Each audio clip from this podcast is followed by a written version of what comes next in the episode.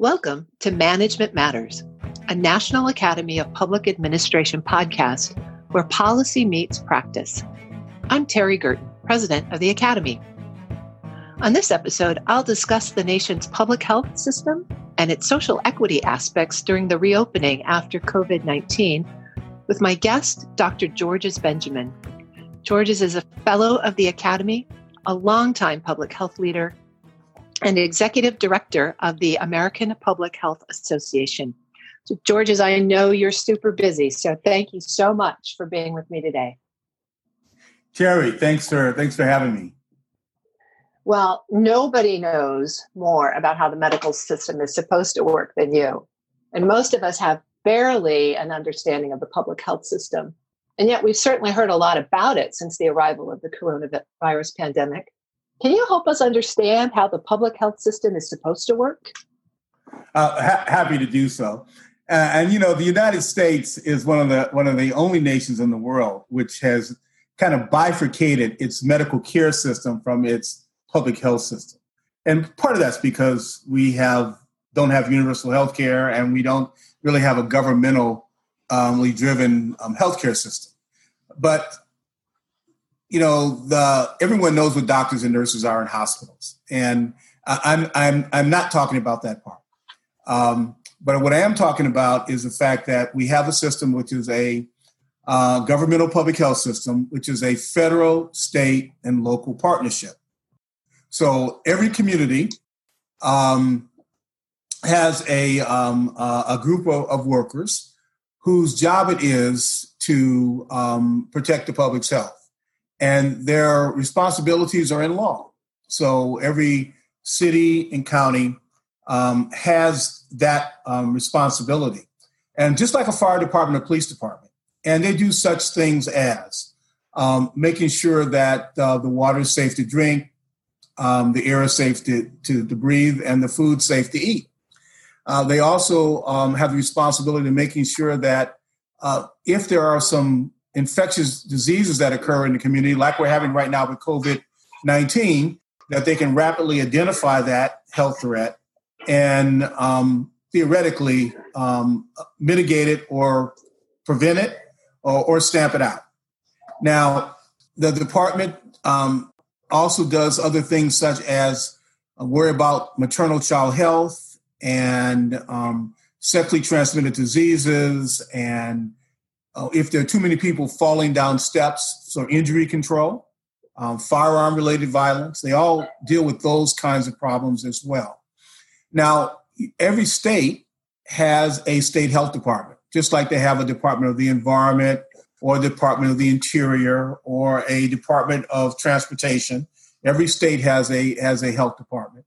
And then at the federal level, of course, we have the U.S. Department of Health and Human Services, which has a series of agencies that do public health, from the Center for Disease Control and Prevention, which is the nation's prevention agency, to the Center for Medicare and Medicaid Services, which pays for both through health insurance coverage through Medicare and Medicaid, as well as establish some regulatory oversight on insurance in the country, to the National Institute of Health, which does research and funds the bulk of the research in our country.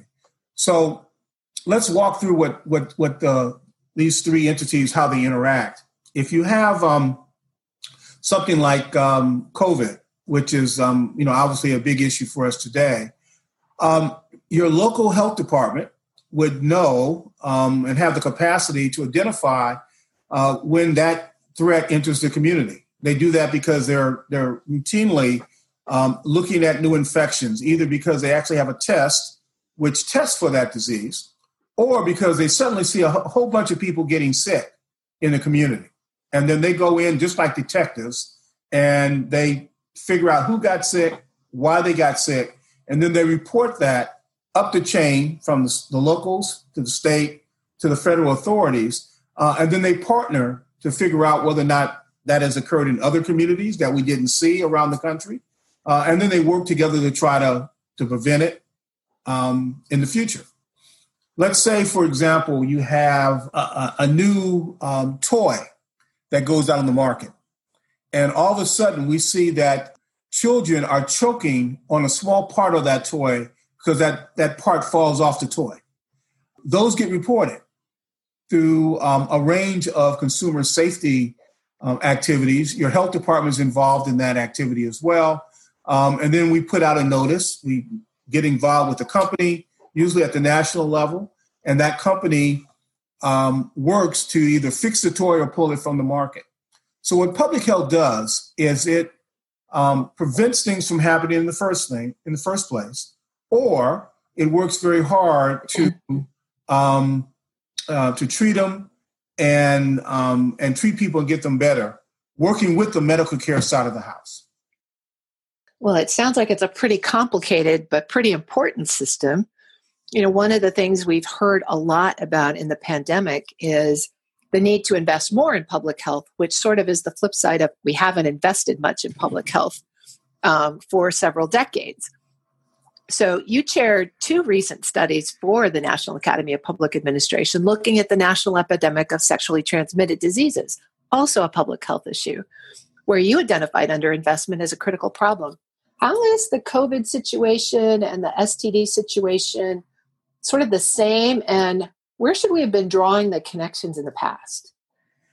Well, thank you, Terry. Yeah, those are two very important studies. And for the audience, we looked at first, initially, the national picture around sexually transmitted diseases. And then we looked in our second review at the local situation. And in both cases, we recognize that sexually transmitted diseases are growing in our country. Even though we thought we had gotten our hands around gonorrhea and syphilis, as an example, and chlamydia, those three diseases in particular are growing substantially in the community. What's important to know is that there are a group of people called disease intervention specialists, and they're the people that when you have a disease like that, and it gets reported by your doctor or nurse practitioner to the health department, which is they're required to do because it's a reportable disease, then they contact you to identify all the people that you may have been in contact with sexually in order for them to make sure they get adequately treated and know that they were exposed to the disease. Now, in some cases, they may not have gotten infected, but far too often they have. And so they do that, and they do that in a very sensitive manner because, as you can imagine, that's not a disease that a lot of people want to talk about. There are a lot of reasons people keep those kinds of secrets about who their sexual contacts were. And so this group of people are very, very good at doing an interview in a non-threatening manner. And they keep that information very confidential because that's a concern that people have is about the confidentiality of the information. Now, how does that crosswalk with COVID? Well, same kind of contact tracing, because what happens with COVID is that people get the infection and there's a time period in which they may have infected others because they're obviously ill, or there's about 25% of the population shares that infection, not even because they don't even know they're sick. And so that's a real challenge. And so what we also have to do with COVID is contact tracing. And we identify people who have had the disease when they're sick. And then we talk with them about who their contacts are. And then we go find those folks to allow them the opportunity to know that they've been exposed so they can self-monitor. Right now, we don't have a treatment for this. But when we do get a treatment or a vaccine, they'll be able to get protected because they've been exposed to the disease as well. So interestingly enough, the work we did for STDs are encouraging the nation to build a much stronger disease detection and mitigation apparatus will help us as we go forward to dealing with COVID-19. So in many ways, Terry, NAPA set the stage for improving the public health system. Well, we like to think we're out there on the forward edge of some of these kinds of conversations. And so I think it's so important that we pull the thread a little bit on the contact tracing, because as you mentioned, it's an essential part of the public health apparatus, right, in controlling the spread of all kinds of diseases. And yet now in this pandemic situation, we're starting to hear worries about civil rights and civil liberties protection and privacy, and whether we can put an app out that will do contact tracing for us in a virtual sort of way. What should we be thinking about in terms of privacy and civil liberties protection as we go into really a massive move towards contact tracing in the pandemic? You know, the conflict between civil liberties and public health is not a new one. We've had to deal with that around smoking, and we've had to deal with that around motorcycle helmets, and even in the early days of seatbelts, because people felt that their right to drive without a seatbelt would be impaired. The challenge is that there is a societal obligation to protect one another. And while everyone certainly has the right to live their own lives, the real challenge comes in when what you do infects my health and well-being of me or my family. And so with tobacco, it's secondhand smoke. With motorcycle helmets, it turns out that a lot of people that get brain injured on a motorcycle end up on the public dime because they end up with brain injury, and it's very, very expensive to take care of people with brain injury. And they end up on impoverished on Medicaid. And so the public has to pay for that.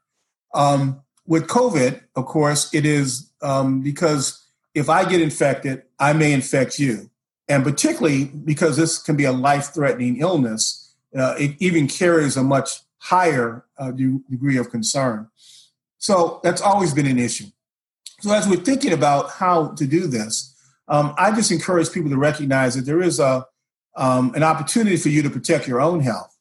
But the real thing that you have to be concerned about is how do you protect the health of others? So when you wear a mask, when you don't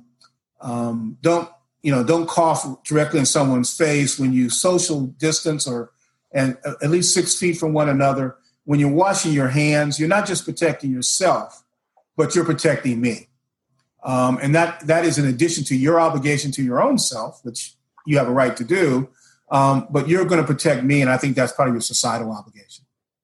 I really like that reframing as taking care of yourself, but also taking care of others. So the corresponding piece that we've heard a lot about in addition to the contact tracing is the testing. And that in order to really have a full reopening of businesses and communities, we've got to have a massive national testing regime.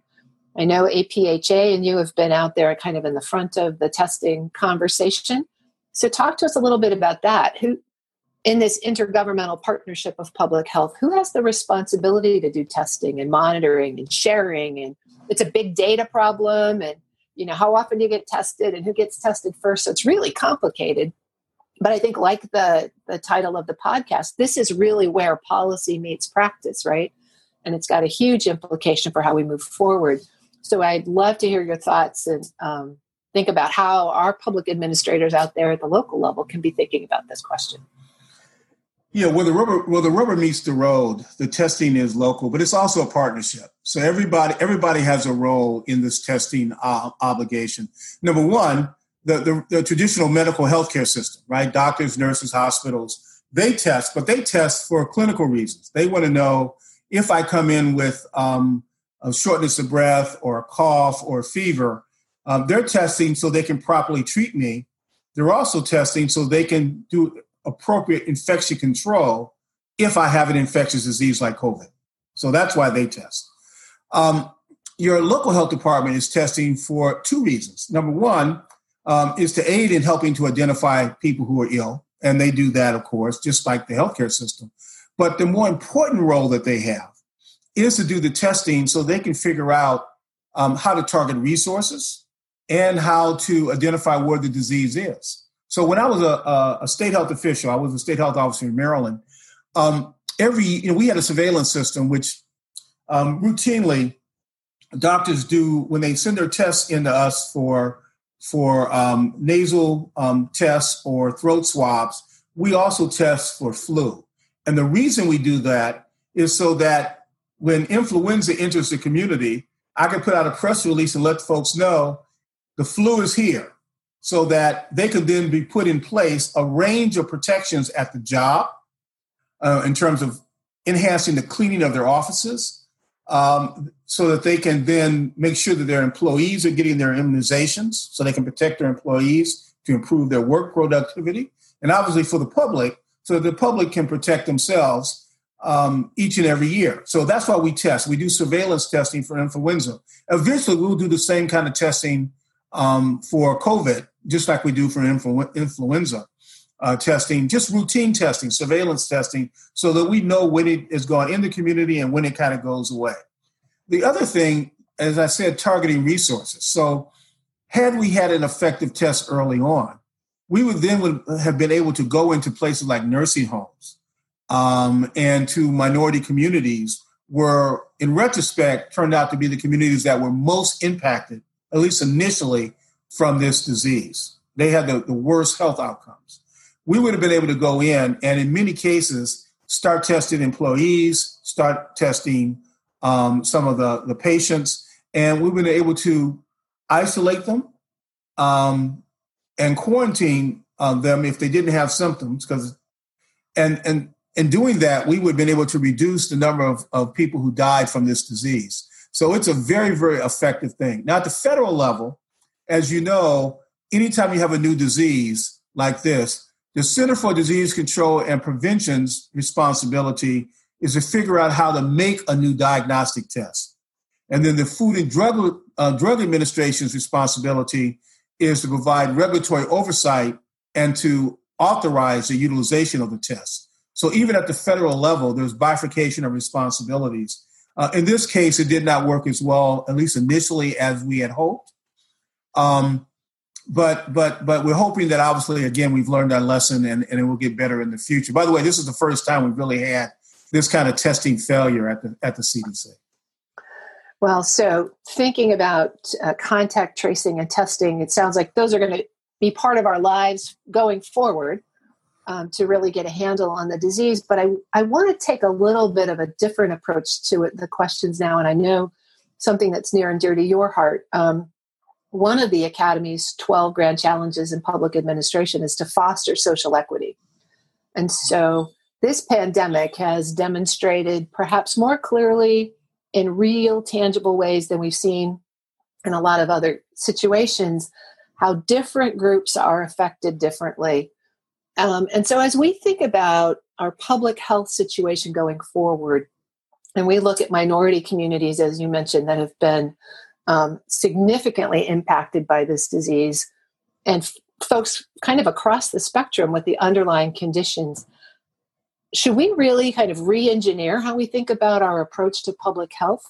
How do we get a healthier public, coming out of this?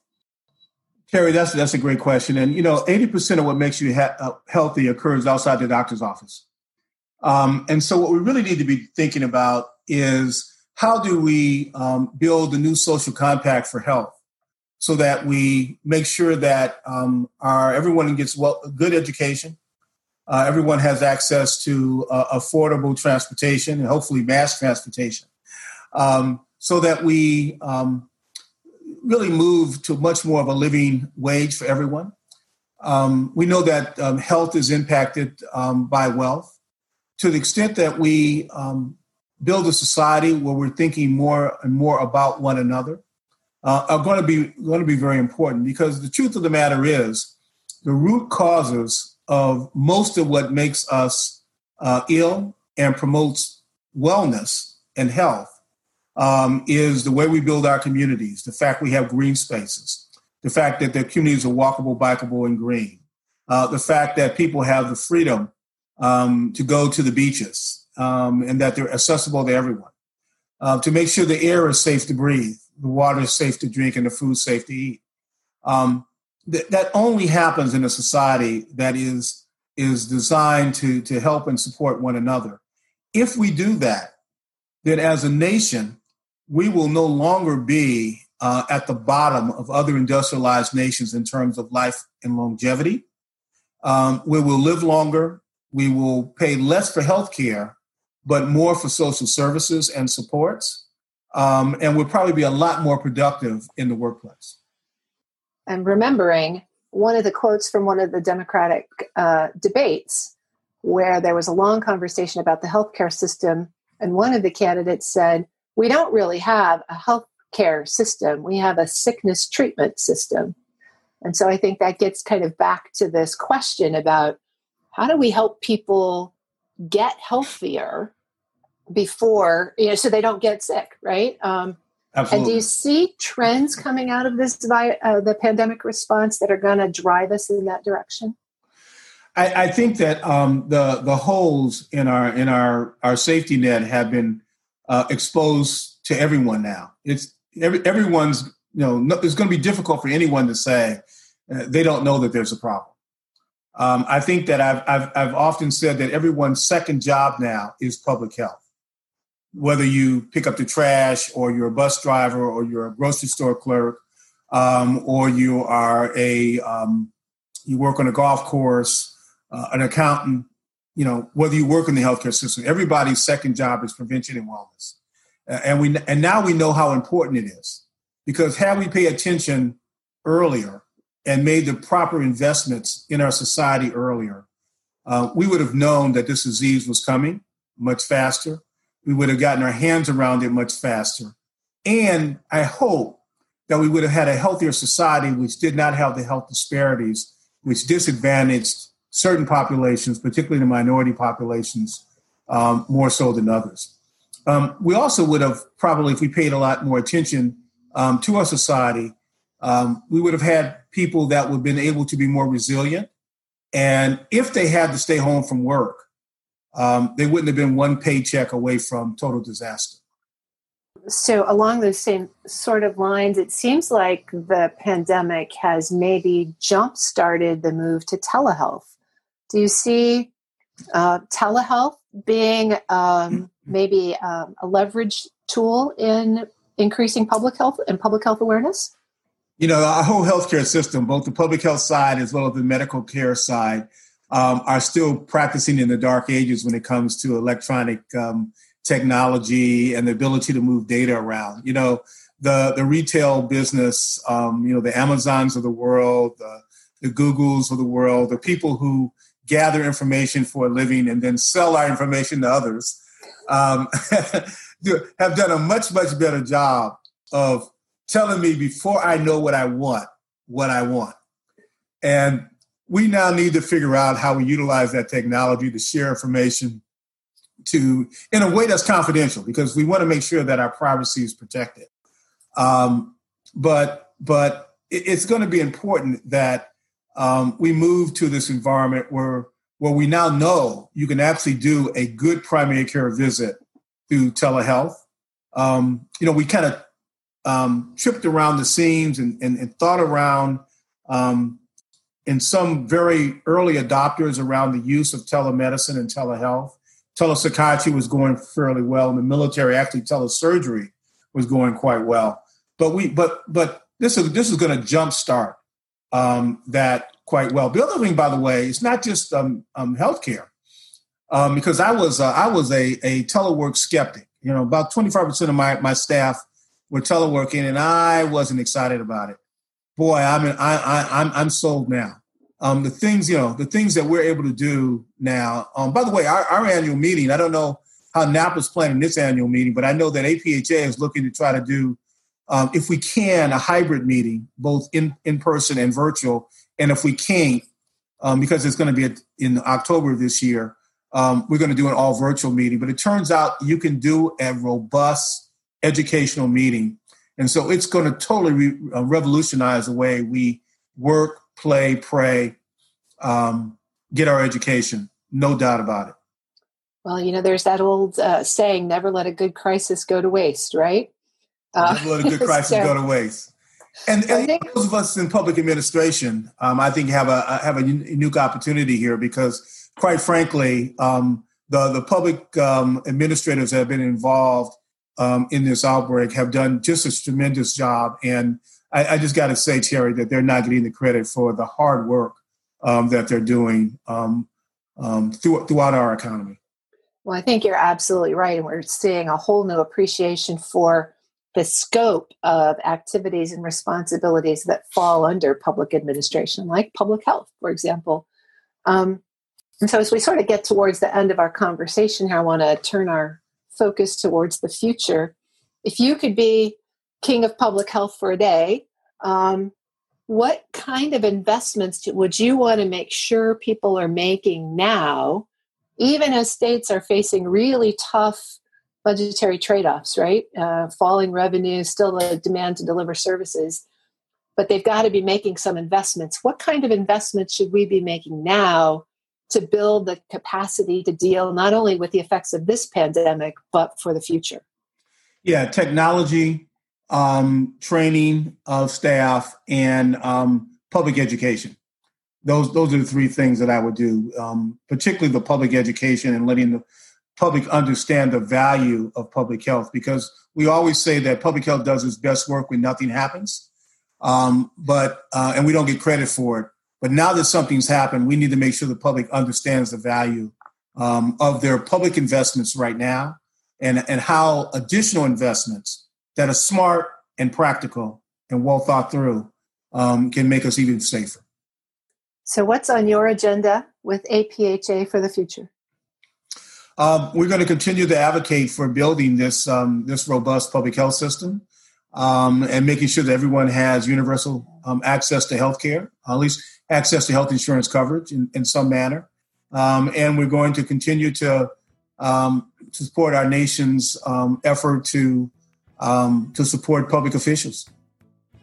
Well, Georges, you've got important work out there in front of you. So thank you so much for taking time to be with us today. Terry, thank you. For our listeners, check back every Monday for a new podcast from the Academy. We'll be talking to Academy Fellows each week about the challenges facing public administrators at every level of government as we try to make government work and work for all. Thanks for listening.